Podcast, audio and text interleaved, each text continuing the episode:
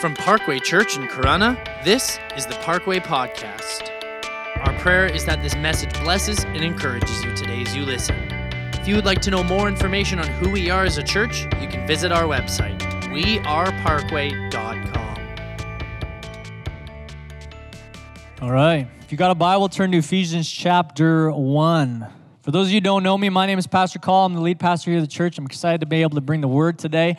As I've been diving into Ephesians, I've been getting really excited about it. And I was talking to uh, my wife Jody late last night, just before we were about to go to bed, about how my myself and those who share and teach actually are get the greatest benefit because we tend to retain the most. Unfortunately, for you on that end, you're probably going to remember this maybe for a few days a week, hopefully longer than that. How many of you can honestly say that you remember every message that I've ever, I've ever preached? I appreciate your honesty. I remember, I don't even remember every message I've ever preached, but I remember a lot of it, right? Because I'm engaging, I'm studying, and, and, and then I teach that or I share that, and so it gets locked in there a little bit more. So, my encouragement is that when you just sit and listen, that's just one form of retaining and, and reception. But if you take notes, if you write stuff down, you might actually retain it a little bit longer. And if you come prayerfully and, will, and willfully with an open heart, the Spirit of God might speak to you. And I might share about one thing about that I'm going to share today, but He might talk to you about something completely different. And I don't know if you've ever had those moments with the Holy Spirit, but they kind of get locked in you. You know what I'm saying? You those are the things you remember. Like that moment he shared that, it just kind of sticks, you know? So come with an open heart, but take notes. Notes don't forget you do. Ephesians chapter 1, verses 1 and 2, it says this. We're looking at two verses today. Paul, an apostle of Jesus Christ by the will of God, to God's holy people in Ephesus, the faithful in Christ Jesus, grace and peace to you from God our Father and the Lord Jesus Christ. That's it. That's the text. We're uh, a few weeks ago we set a foundation for this series. If you were here, we looked at Acts chapter 19, and we're going to be trekking through uh, this book, Ephesians, Paul's letter to the church in Ephesus. And I believe that God is really going to shape us and awaken us to a new way of living for Him. But let's bow our heads, and because I can talk, but I want the Holy Spirit to speak to your heart. Father God, we thank you for today. We thank you that we can come and worship you. We thank you that we're here together as the church, Lord. We thank you that this is valuable. This is important that we come together. You say, do not neglect coming together. So we come together, God. We look at your word, but I pray that as I share, Lord, you would speak to every heart, every soul, every mind. Let us receive what you want to say. I pray that you'd give us discernment and clarity to distinguish your voice from our own this morning, your thoughts from our own thoughts. We love you, Jesus. We thank you for your holy word. In Jesus' name, amen. Darrell Johnson is a theologian, professor, author, and pastor who wrote commentary on Ephesians. I've been reading it, and he shares a story of a college student that came up to him one, one day, a, a Chinese college student that was going back to China, and asked him this question. Said, What would you say to young disciples trying to bring transformation to their country? What would you say to a young person trying to change their country? And he said, I got three things. Number one is stay close to Jesus. Number two, soak in the Word of God. And number three is learn to pray. Those are the very simple steps of what it means to be apprentice of Jesus. You ever wonder what it means to be a follower of Jesus? Stay close to Jesus, soak in his word, and learn to pray. So this college student followed up and said, Well, okay, you know, stay close to Jesus. Yeah, I got that. Learning to pray, we, you know, okay. How do I soak in the word? Where do I soak in the word? This is a pretty extensive collection of writings. What is the most valuable? What is the most important? Where should I soak? And so he gave this young student five different areas. Number one was Matthew chapter 5 through 7, Jesus' famous Sermon on the Mount. And then he said, Paul's discipleship road, Romans chapters 5 through 8. And then he said, John 13 to 17, when Jesus sat down with his disciples in the upper room and he shared some teaching. Revelations 1 through 3, where Jesus gave messages to seven churches. And then he said, the book of Ephesians. Soak in Ephesians. How do you change your country? You soak in the word. The psalmist said this He says, I meditate on your precepts. How many of you sit there and contemplate the scriptures?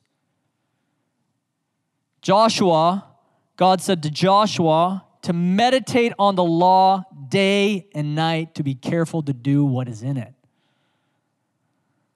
Paul said to young Timothy, a young pastor in a church that was large at the time, he said, Scripture is God breathed. Scripture, the Word of God, is breathed by God and it's useful for teaching, for rebuking, for correcting, and training in righteousness.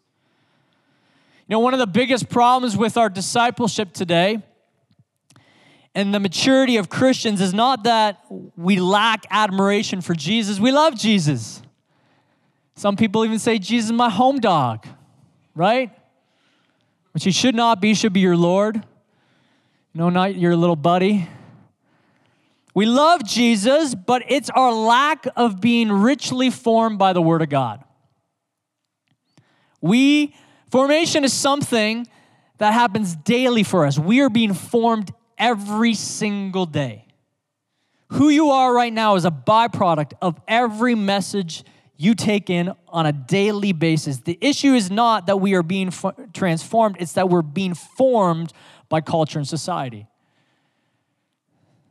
I bet if everybody in this room were to write down how much time they spend on media or receiving media or getting media messages in comparison to messages in the Word, it would be a lopsided scale or graph, whatever.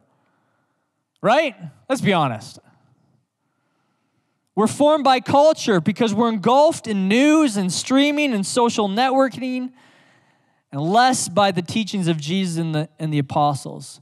So think of it this way you're thinking, just what you think, your theology. You know, and sometimes we don't understand what that means. It just means God speak or God word. God understanding is what you believe about God, your theology, your practices, your habits, your politics, whether or not you hold to this side of the controversial ideology or that side, what you believe about touchy topics such as abortion and gender identity and sexual identity and social justice and euthanasia and genetic engineering, your faith, your beliefs, your everything is formed by what you consume the most, by what you soak in. That's just reality. There's a study done in 2009 by the Center of Bible Engagement, and they studied 40,000 people from 8 to 80 on the effectiveness of engaging in God's Word. And the studies revealed that if you engaged in the Word of God just once a week, and that could be what we're doing right here, right now, right? You go, you go to church and someone, you know, reads and talks at you, or maybe it's for you, it's you open up the U YouVersion Bible app and you get the word of the day, or you know, whatever your your your daily devotion is of choice. You get that once a week, you know, where someone happens to share something on Facebook and that's your word. You get one once a week. The effectiveness on your life is minimal, if not nothing. Zero zilch nada. Twice a week zero zilch nada. Three times a week, minor improvement. You know, there's like a little heartbeat. Well, that person's a little bit alive. But what they reveal, what they noticed in their study and what was revealed to them was if, if somebody engaged in scripture to any degree, four days out of the week, this is what they noticed. Feeling lonely drops 30%. Anger drops 32%. Bitterness in relationships, marriage, family, you know, in your workplace, all relationships drops 40%. Alcoholism drops 57%. Premarital sex drops 68%. Feeling spiritually stagnant drops 60%. Anybody feel spiritually stagnant? There's your problem. Watching porn drops 61%. Now, here's the flip side sharing your faith jumps 200%. Discipling others jumps 230%. Memorizing scripture increases 407%. So Darrell Johnson suggests soak in the word. Soaking Ephesians. Paul's letter to this young church in the culturally pagan city of Ephesus. Now, we, I talked a little bit about Ephesus. I want to share a little bit more. Ephesus was a large urban city that was culturally diverse, it was the center of trade.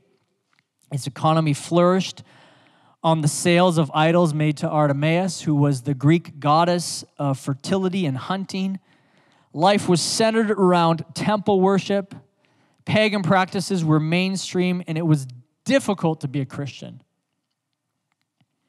Not unlike our culture and society today in our nation.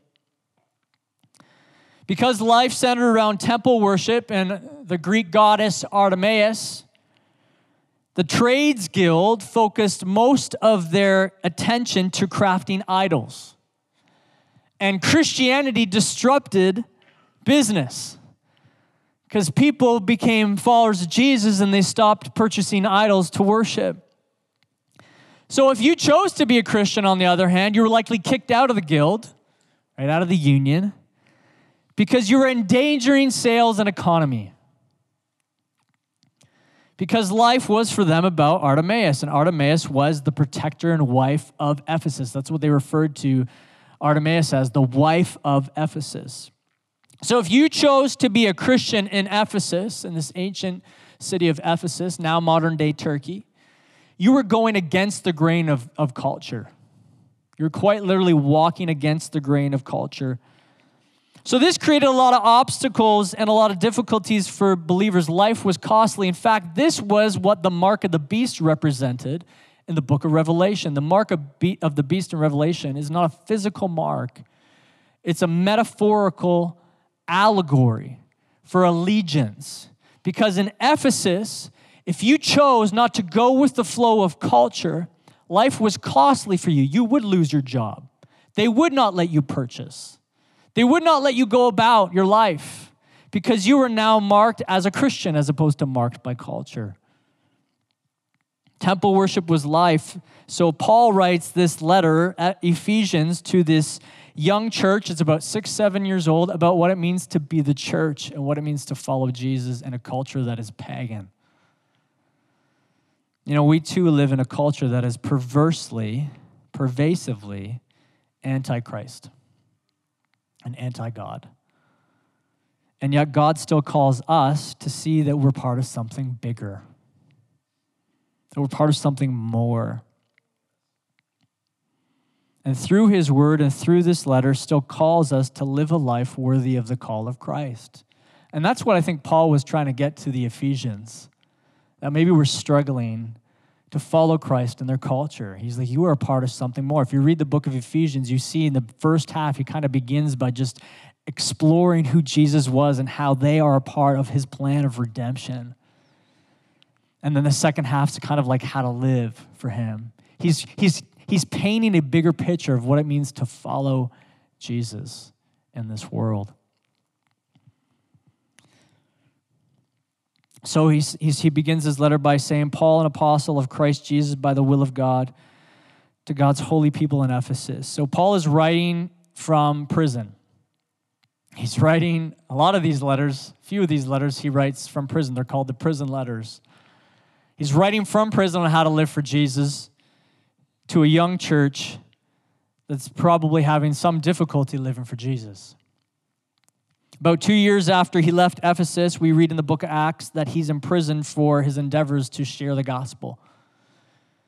Has anybody ever felt like the government was going to come against you, not because of what you chose to do or not to do, but because you're preaching Jesus?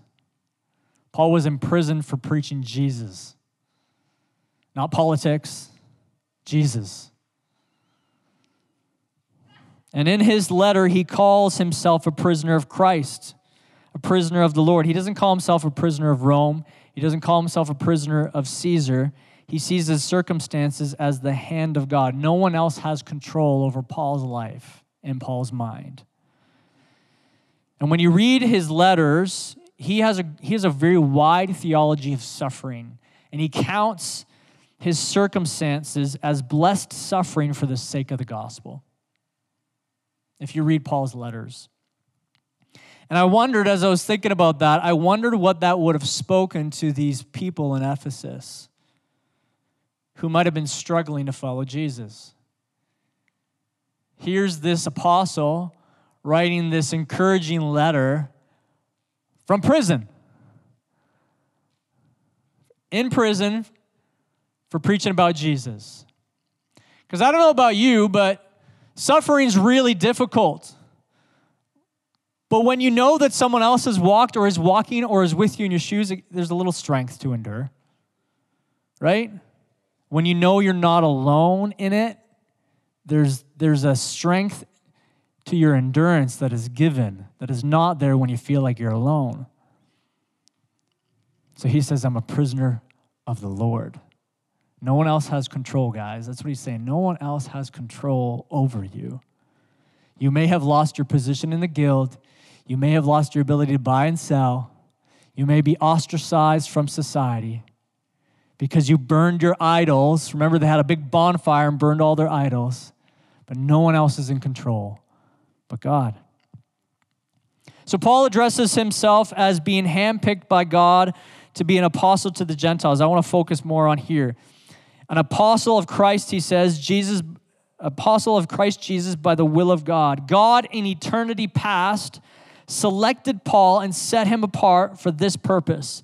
Now, if you know anything about Paul's life, we begin knowing about Paul, and he shows up on the scene in Acts chapter 7, Acts chapter 9, and there he's referred to as Saul, and he's an enemy of the church, and he's a man in high position among the Pharisees, and he's actually gone on a journey to jail and persecute and kill Christians. But then he has this encounter with Jesus that changes him a radical, transforming encounter with Jesus that radically changed him. And he goes from someone who thought Christians were blasphemous heretics to someone who is willing to go to prison for Jesus to the point of death for Jesus. Radical transformation. It's our heart, this church, and our vision that we would see everyone experience Jesus in a life changing way. And we see that in Paul's life a life changing encounter with Jesus.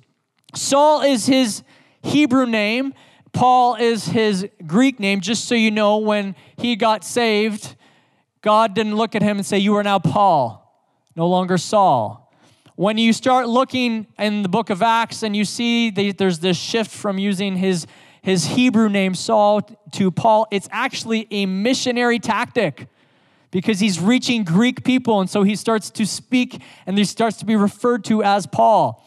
It's easier to reach a people group when you kind of have something in common. So his, his name is Paul.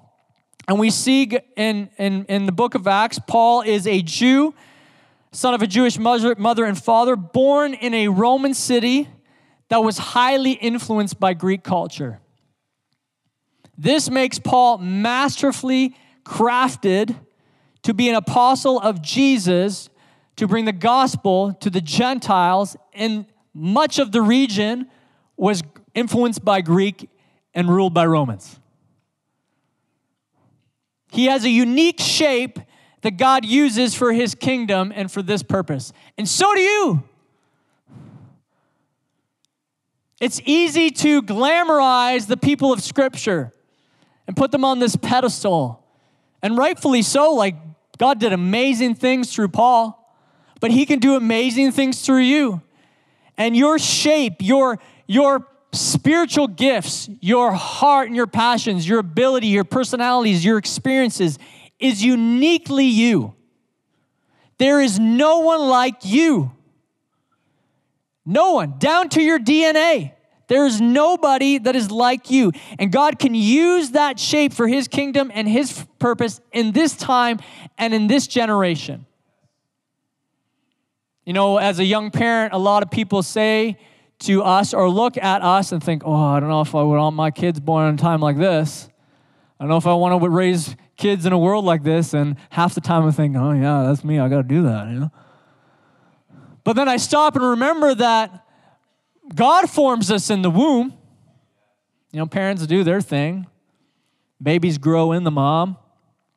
But it says that God knits us together in the womb. Your, your DNA mix and makeup is formed by God.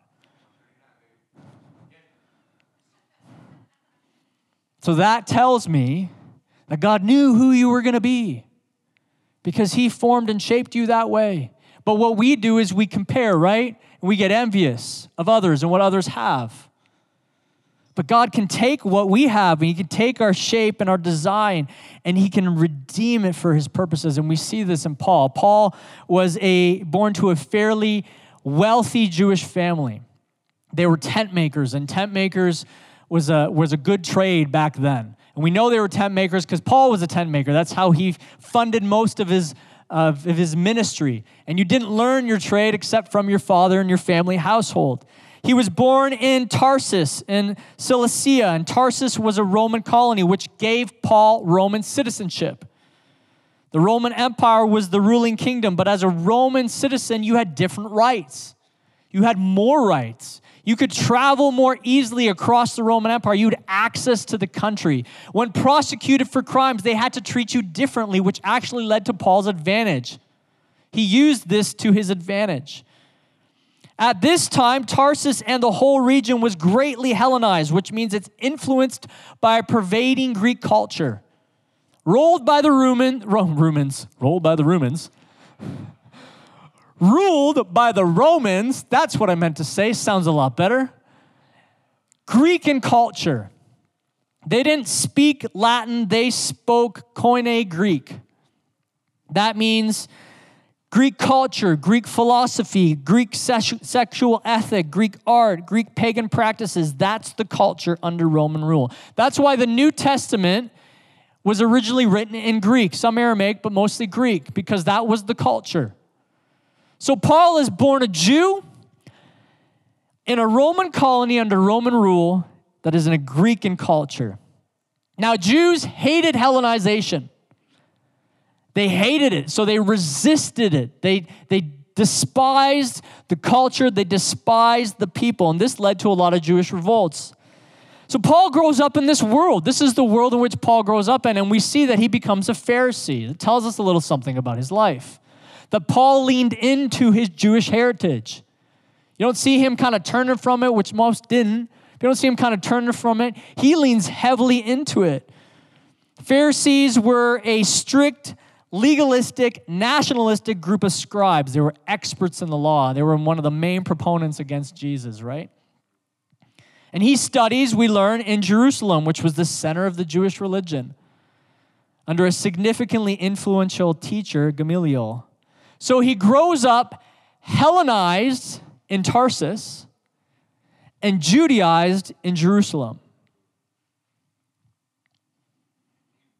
And so we get this picture of this man, Saul Paul, born a Roman citizen, grows up in Greek culture, resists it, trains in Jerusalem to become a Pharisee, a strict religious, legalistic, nationalistic expert in the law who knows Greek culture in and out and has the rights of a Roman citizen. And then he meets Jesus. And then he meets Jesus. Everything changes when a person truly encounters Christ. And I mean the person, not the information. I mean the person, not knowledge. God takes this package of a man and redeems it. The whole lot. In the encounter in Acts chapter 9, you can read about it. Jesus confronts Paul He confronts his purpose, he confronts his identity, and then he physically blinds him. And then turns his experiences and his training for God's glory. We read about this disciple named Ananias, who Jesus shows up to in a vision, which tells us that Ananias is a spirit filled believer. Young man will have visions.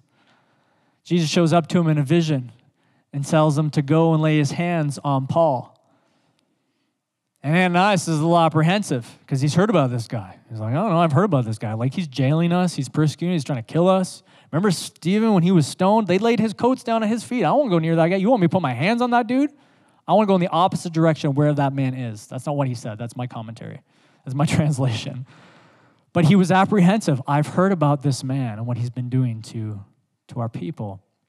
And this is what Jesus said to Ananias. He said, This man is my chosen instrument to proclaim my name to the Gentiles and their kings and to the people of Israel. And I will show him how much he must suffer for my name. Chosen instrument by God for purpose. I invite the worship team to come. Uniquely set apart, elected to be an apostle of Jesus by the will of God, he says. Not by his own will. He doesn't say an apostle Jesus by my choice. Doesn't say an apostle of Christ by what I wanted to do with my life. Says by the will of God. Now, he's alluding to the fact that he didn't have a choice, but surely he did. But he had a radical encounter with Jesus. He had heard about the teachings of Jesus because he knew of the, the group, the way, the Christians. He knew of them. He thought they were heretics. He wanted nothing to do with them, wanted to eradicate them. So, no doubt he had heard about this man who, who had supposedly been raised from the dead, died on the cross for the sins of the world. He rejected it until he met the man, until he met Jesus. And God called him to be a part of his team and his mission, and that reshaped him. That reshaped all those experiences, his upbringing, his training for God's kingdom. So here's what I say to you today. If you don't know Jesus, you are not a follower of Christ. You do not call yourself a Christian. And you're looking at your life and you're looking at the mix of your experiences and you're looking at your upbringing and you're looking at your abilities and you're wondering what could come of all this. You know, when, when you're younger, sometimes we ask the question, What's my purpose in life? What am I supposed to do with my life? And I don't think that really stops. Sometimes I still ask that question. Jesus like, um, We've had this talk multiple times. What am, what am I supposed to do now? And in different seasons, you ask the same question What now? What now? What's my purpose? And maybe you're here and you're looking at the mix of your, your experiences and you're looking at your upbringing, your abilities, and you're kind of thinking, What could come of all this? Maybe you see a mess. Maybe you see pain. Maybe you see hurt. If you turn to Jesus, He can redeem that. He takes a mess and he makes a message. He takes pain and he makes a platform. He turns stumbling blocks into stepping stones. I got more. He brings chaos into clarity. He turns noise into a melody. He transforms obstacles into opportunities. This one was fun. He turns scars into stars.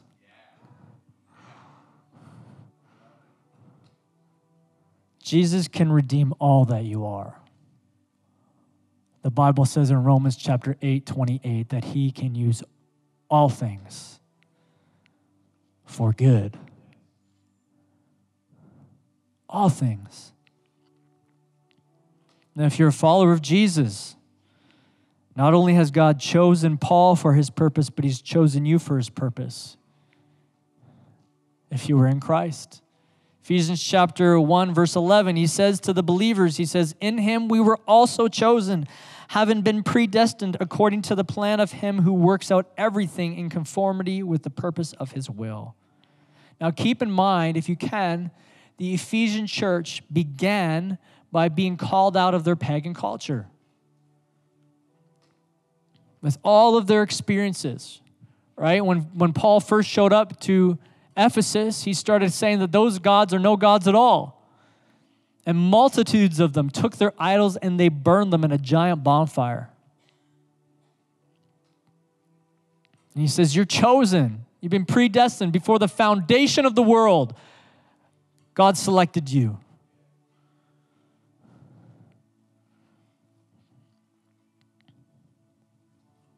And just as God redeems Paul, he can redeem your life. So that means your home, your upbringing, your experiences, good and bad, the things that have shaped you are there, but there is a final work to be done. When you meet Christ face to face and you realize that you are also a chosen instrument,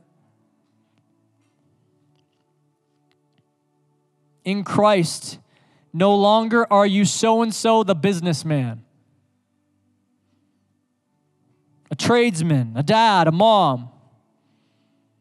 You're so and so a disciple of Christ by the will of God. Isn't it so funny that we, we kind of identify who we are by what we do? What's the first question when you meet someone new? What do you do? I, I had somebody ask me that last night. It's always interesting when they hear my answer. oh, okay. Hmm. Pastor, eh? Right? We identify by what we do or what we like to do. But in Christ, that's not who we are. Paul says, I'm an apostle of Jesus Christ by the will of God. Who are you? A disciple of Christ by the will of God, a follower of Jesus by the will of God. Oh, yeah, and I make tents on the side.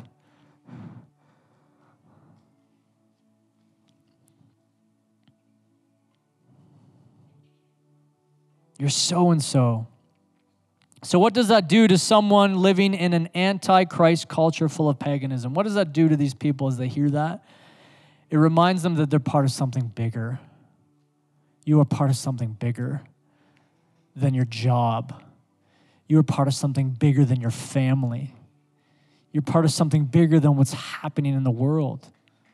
You're part of something bigger than the culture and society. You're part of something bigger than what you see on the news. You're part of something bigger than what you read about. You're part of something bigger than what you think about. When you look at your life and all that's happening and has happened, when you're looking at everything that has made you you, and we tend to focus on the bad and the ugly and the negative.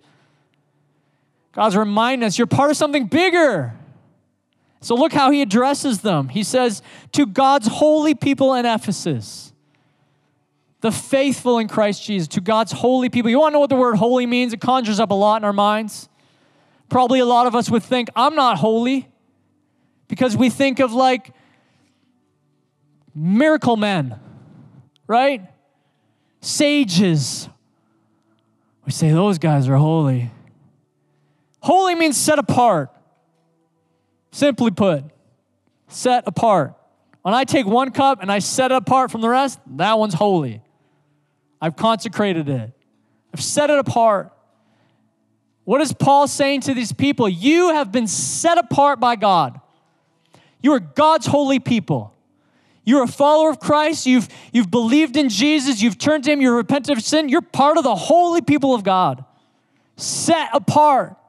Just as Paul is a chosen instrument by the will of God, you are a chosen person, set apart. So, how dare you think of anything less about yourself? How dare you think you're not worthy? Because in Christ, you're His holy people.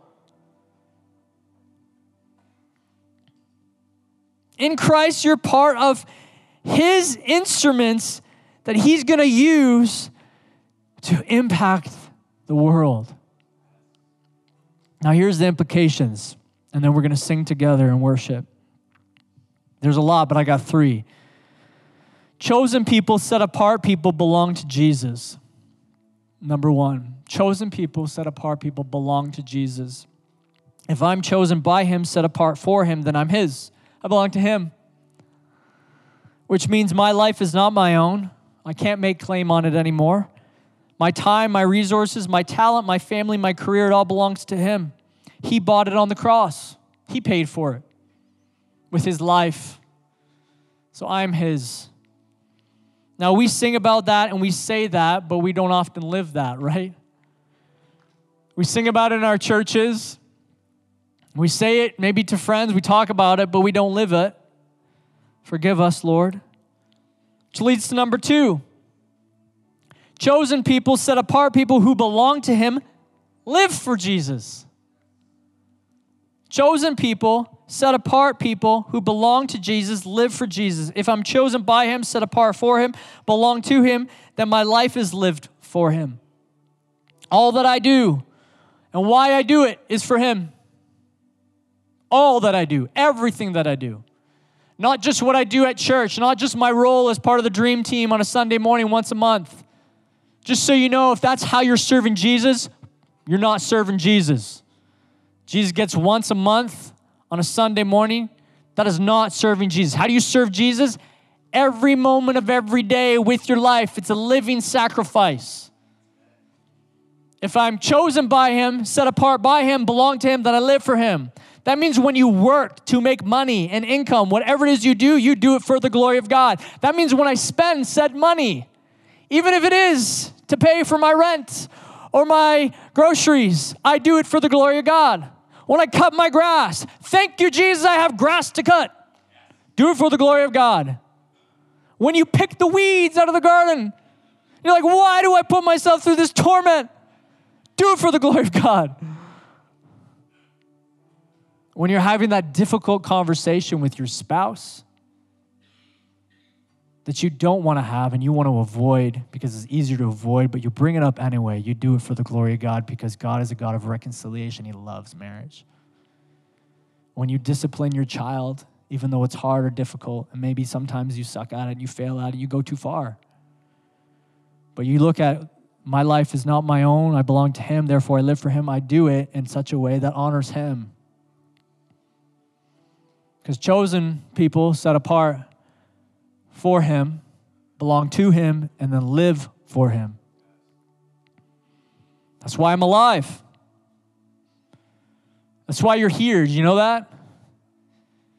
You're made by Him and for Him. You're not, you're not the byproduct of slime and time and chance. You are made by an intelligent designer who formed you for himself to bring him glory. Did you know? I could just keep preaching about this. We're going to be here another 45 minutes. No, I'm just kidding. Did you know that your unique shape, uniquely designed for you, and your interests and your passions were put in there by God? Which means some of you love to sing. And so you come and you sing, you sing in the shower. And when you do that and you do it for the glory of God and you're just singing, maybe you're singing, Mary had a little lamb, but you're belting out the tune and you love to sing, Mary had a little lamb. I, that might not be the right tune. I have no idea. I can't remember.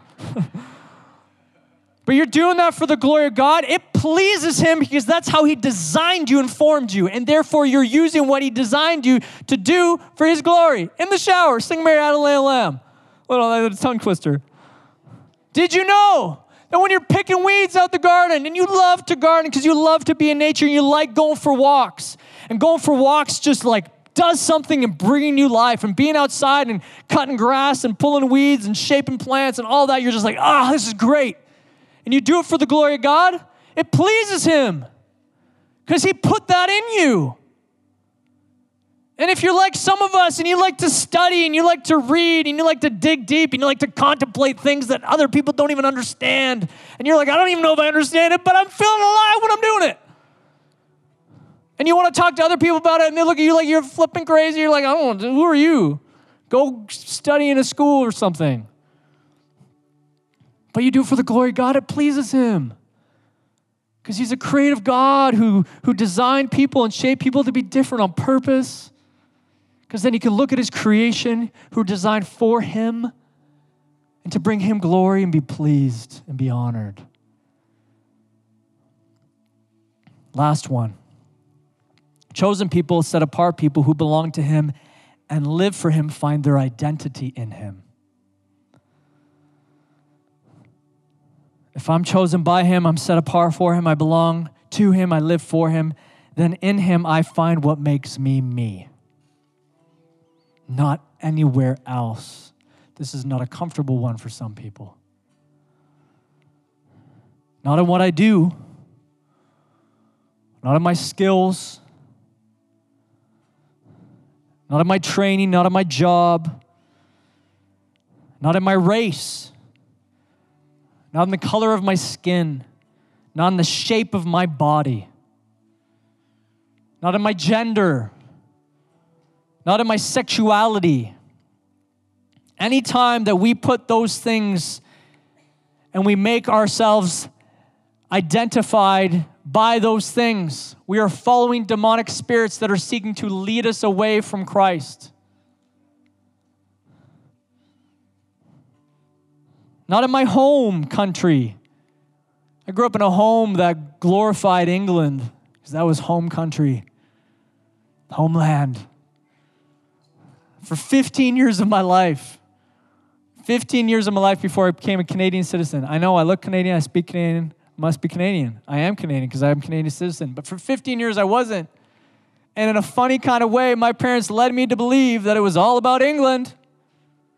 But we were living. If England's so great, why aren't we there? Huh? Why did we leave there to come here? I don't find my identity in my home country, not in my role in my home either. I find my identity in Him.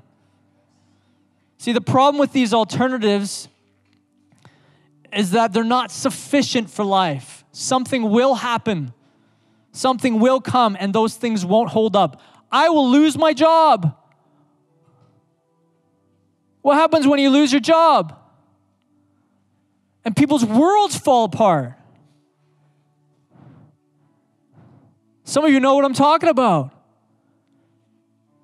What happens when you don't get the job? Maybe you've trained in school and you spent thousands of dollars, tens of thousands of dollars, years of your life to be this, and then there's no jobs. And you're what? Your whole world crashes. Your soul aches because you've wrapped up who you are in that thing. What happens when your marriage falls apart? Hopefully, it doesn't. What happens when your family falls apart? If my identity is in those things, when those things suffer or fall, then I fail. If I wrap up my identity in something other than Him, that something at some point will not be sufficient to hold me up. Therefore, when I put my identity in Christ where it should be, because we believe in this church and this Bible, and this Bible says that we were created by Him and for Him, therefore, when I put my identity in Him, regardless of what happens, I still have stable ground to stand on lose my job, that sucks, really difficult. What am I going to do? I still got to pay bills. Bills are getting more expensive. Got to figure that out and not be a lazy bum. But I'm okay because I'm a child of God, chosen by Him, by His will. This is really difficult. My family right now, family's falling apart, and I don't know what to do, and my kids aren't talking to me, and my kid wants to leave. I'm okay though. I'm not okay because that's my son, that's my daughter, and whatever.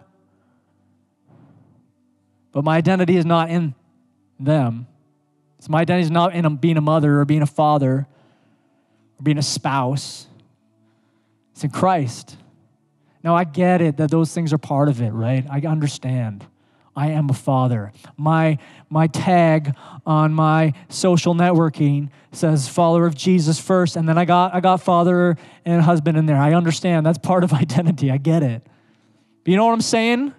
Chosen people, set apart people who belong to Him and live for Him find their identity in Him. Now, practically, I'm going to end here and then we're going to worship. Practically, this doesn't happen instantaneously. I don't know about you, but I don't live out this truth, though I know this truth. I don't live it out well all the time.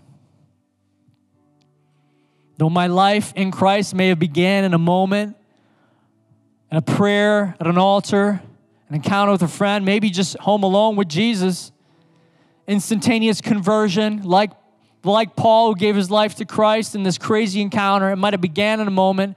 I'm not formed by that moment. I'm formed in Christ by regular habits and practices of devotion.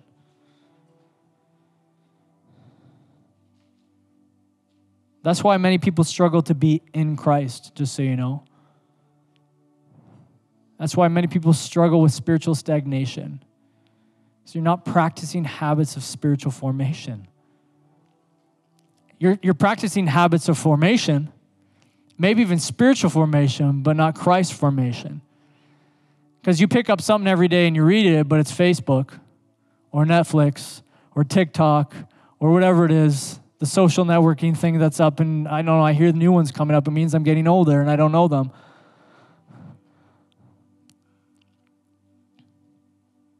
But do I pick this up? So, what do chosen, set apart people who belong to Christ live for him do in order to be formed in him and stay and remain in him? What do Ephesian believers who are in this pagan culture do in order to remain in Christ? What do we do as Parkway people? To hold on to these truths that I belong to him, I live for him, I find my identity in him. Three things. You ready for them? Really easy. Number one, I stay close to Jesus. Number two is I soak in the word. And number three is I learn to pray. Spend each day doing, doing those things. I'm not even going to give you a set number of time. Set number of time. I don't even know that word. I'm stumbling over words left, right, and center this morning. I'm not going to give you a time for each one. But if each day you can focus on staying close to Jesus, soaking in his word, and learning to pray, you will be formed in Christ. And over time, you will reflect what some people might say that's a holy person. And you can say, yes, but not because of anything I am, because of all that He is. Would you stand with me? We're going to sing one final song together as worship and response as God's holy people. I think it's fitting that as God's holy people, we worship our God and our Creator. So, would you bow your heads as I pray, and then the team's going to lead us? Father, we thank you for this book that you've given us, this teachings from Paul to this church that we can learn from today. And I believe in Jesus' name that even as I shared this morning, Holy Spirit, you were speaking to hearts about who we are in you. And just as Paul was chosen and set apart, we have been chosen in Christ. Lord, for anyone here that does not know you, I pray in Jesus' name that they would look to the cross of Jesus, confess their sin, repent, and turn towards you in Jesus' name. But as we worship, God, would you be honored? Would you be glorified? We give you worship. One final song today.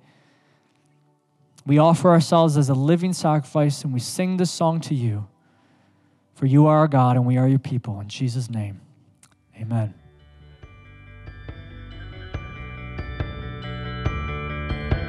Thank you so much for listening. We hope that this message brought you closer with Jesus and gave you a better understanding of your walk with Him today.